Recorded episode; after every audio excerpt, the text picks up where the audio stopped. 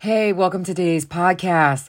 As many of you know, I strive to be as conscious of a parent and just human as possible, breaking many of the harmful cycles that I and the rest of my family, and I'm sure you too, were born into. That sounds good. We like that. but there is a real struggle that came up recently that I don't think a lot of us talk about. And it comes up when you try to parent based on emotional intelligence and understanding of how the brain works, especially for the age level of your kid. Listen to this one. So last week, I'm helping my six year old with his math homework. Uh, I think homework in general is ridiculous to have it all, by the way, but it is the current reality that's here. So I'm trying to accept what is as best I can because when you don't, you suffer. so we're working on it. He started to get frustrated. He is not a fan of math and started to get super dysregulated and emotional. And I'm not going to lie, even I have to have a lot of focus on my own nervous system during homework to not lose my shit too.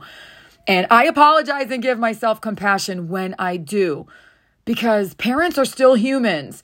But I know that I have uh, trauma that's related to schoolwork. So I have to be very aware of that. So my mom was in the next room. And when he started acting out, she looked over at him. Didn't say anything, but just kept looking at him. I'm guessing just to see what was happening. He yells over to her, Don't look at me. Oh, God. Here we go. I know I know, not the best delivery. I totally get that. But we have to wait and get back to that, which is where a lot of people have issue with this kind of parenting. I'll get back to that in a minute. So now I'm officially the middle piece in this bullshit sandwich. and it is so hard being the middle piece, healing and handling your own traumas and triggers while simultaneously doing the same for your kid and another person like your parent or a partner that is in their own messed up boat. and it's it's someone that you want and or needs to be around you and your kid. Has to be worth it. My mom started to flip out. He can't talk to people like that. He's going to be a serial killer if he keeps getting away with this stuff. Wait, wait, wait, what the hell? how how did we get? Ah, it's so extreme that it doesn't even make sense. Any reaction that doesn't fit the crime is coming from a past hurt. And I know that because I've done it a million times too. She's not present. And I'd be arguing with a child version of her essentially whatever age she is channeling into that is upset by seeing this. It's crazy when you think about it like that. Uh, you, you're arguing with whatever age is is coming up for them. My body was getting activated because my ego wanted to defend my kid and my parenting. But if I come from that place, she will hear nothing and will most likely escalate the situation, as well as make her feel even more justified and stuck to her thinking. No change is possible that way. So I took my kid upstairs to change the environment and give him a better opportunity to regulate his nervous system. Always do that. You're in a restaurant, things are going sideways, take them outside. Even just changing the environment changes up the energy. You'd be surprised how much it will do. So he did finally come down. And we talked about how I understood how frustrated he was with the math. I understood that he gets uncomfortable showing his emotions with a lot of other people, which I totally understood needing to trust the other person and feeling like others are judging you because my mom is not emotionally comfortable either, and he can tell. Kids are not stupid. While that is all valid and makes sense, we cannot yell at someone about it. We take a breath and talk or ask for a minute to go cool down first. And while we were upstairs, this gave me time to cool down for my responses as well. I could sense that everyone was on edge. And I waited to like talk it out with her until the next morning. So, first, I was like, just like I would do with my kid, I validated what she felt. Again, validation is not agreement. It just says, I understand what you saw and how you felt.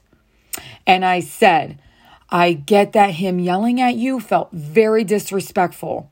And you also felt like he gets away with it because I wasn't correcting him at that moment.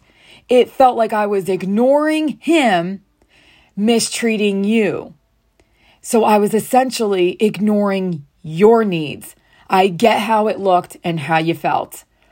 Now, once she felt understood, safe, and not attacked, her ego wall came down and she could hear what else I had to say. So, this is bringing us back to one of the biggest struggles with this kind of parenting.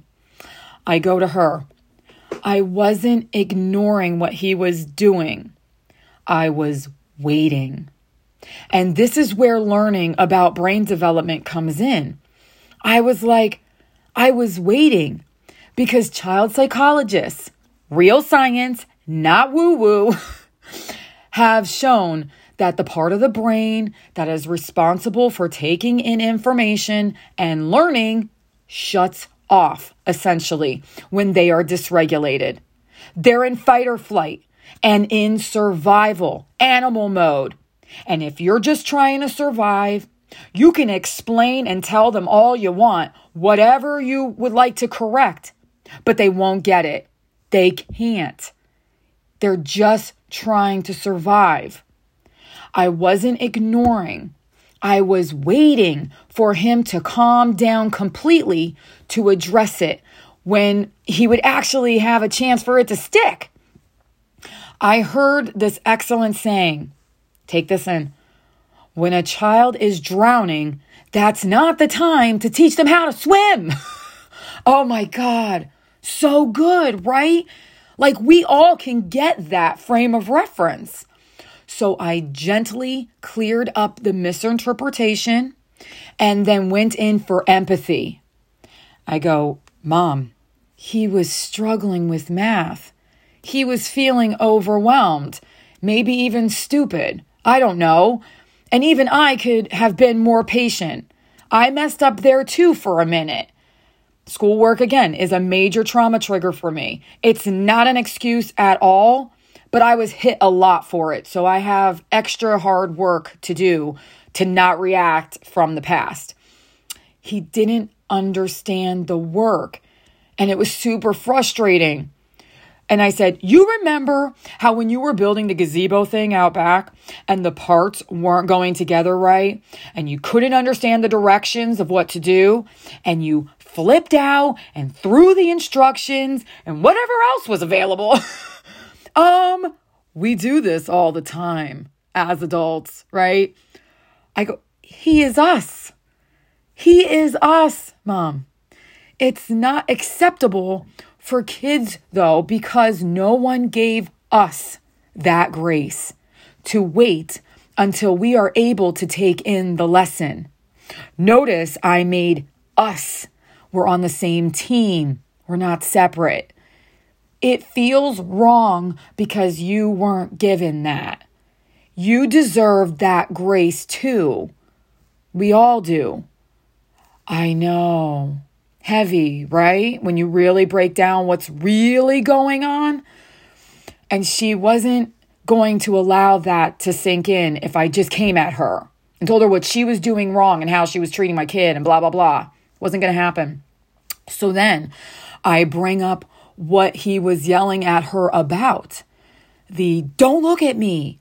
And I said, I talked to him about it's okay to be mad it's not okay to yell at someone for it. I said, We came from a family that didn't show emotions. He didn't trust you to see him like that. He didn't feel safe to be that way in front of you. I know you get that, because that's why so many of us bury it down, isolate, or both. I have been working on feeling my damn feelings and modeling that it's good to do so, to release it now and not decades from now, if ever. And then I go to her, and this was hard to face myself, but I know someone needs to hear this. So listen. Do you know that I am trying to hold it together all the time when he is doing something that we would have gotten punished for? Do you know that he likes to hug me to co regulate his nervous system? And that for a long time, it's gotten a lot better, but for a long time, I would cringe when he would do this. My attachment style is not the healthy one. He's doing it right. Going towards people and not losing connection when he becomes emotional and dysregulated. Do you know what this means? And she was like, she didn't know. And I go, he will go towards his partner, towards his children when he or they are having a tough time and not want to bury it or isolate like I always did because no one held space for me. We were taught to go away, suck it up, because no one did this for you or any of our other family either. And I know there are so many of us in this same boat. So, no, it's hard, and you are not alone trying to change up this narrative. And he won't push away his partner or his kids when they have these reactions. God, it's so powerful, right? So, if anyone judges your kid or your parenting or both, it's that their inner child is hurt to see it done a different way. And it's painful to face that they could have parented differently as well. A crazy game changer for people that judge your parenting that you actually give a shit about. or at least to keep in mind to not take it personally is don't just speak to them, speak to their inner child.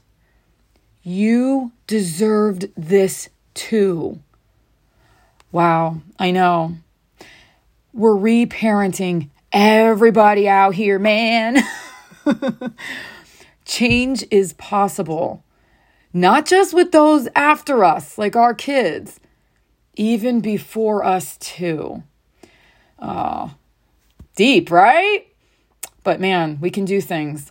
Uh, I hope that you enjoyed today's podcast. I hope it helps you see things a little bit differently and helps you stay centered when people, you know, sometimes make you feel bad for doing this different way. I'm sending you so, so much love, and I'll see you on the next one, friend.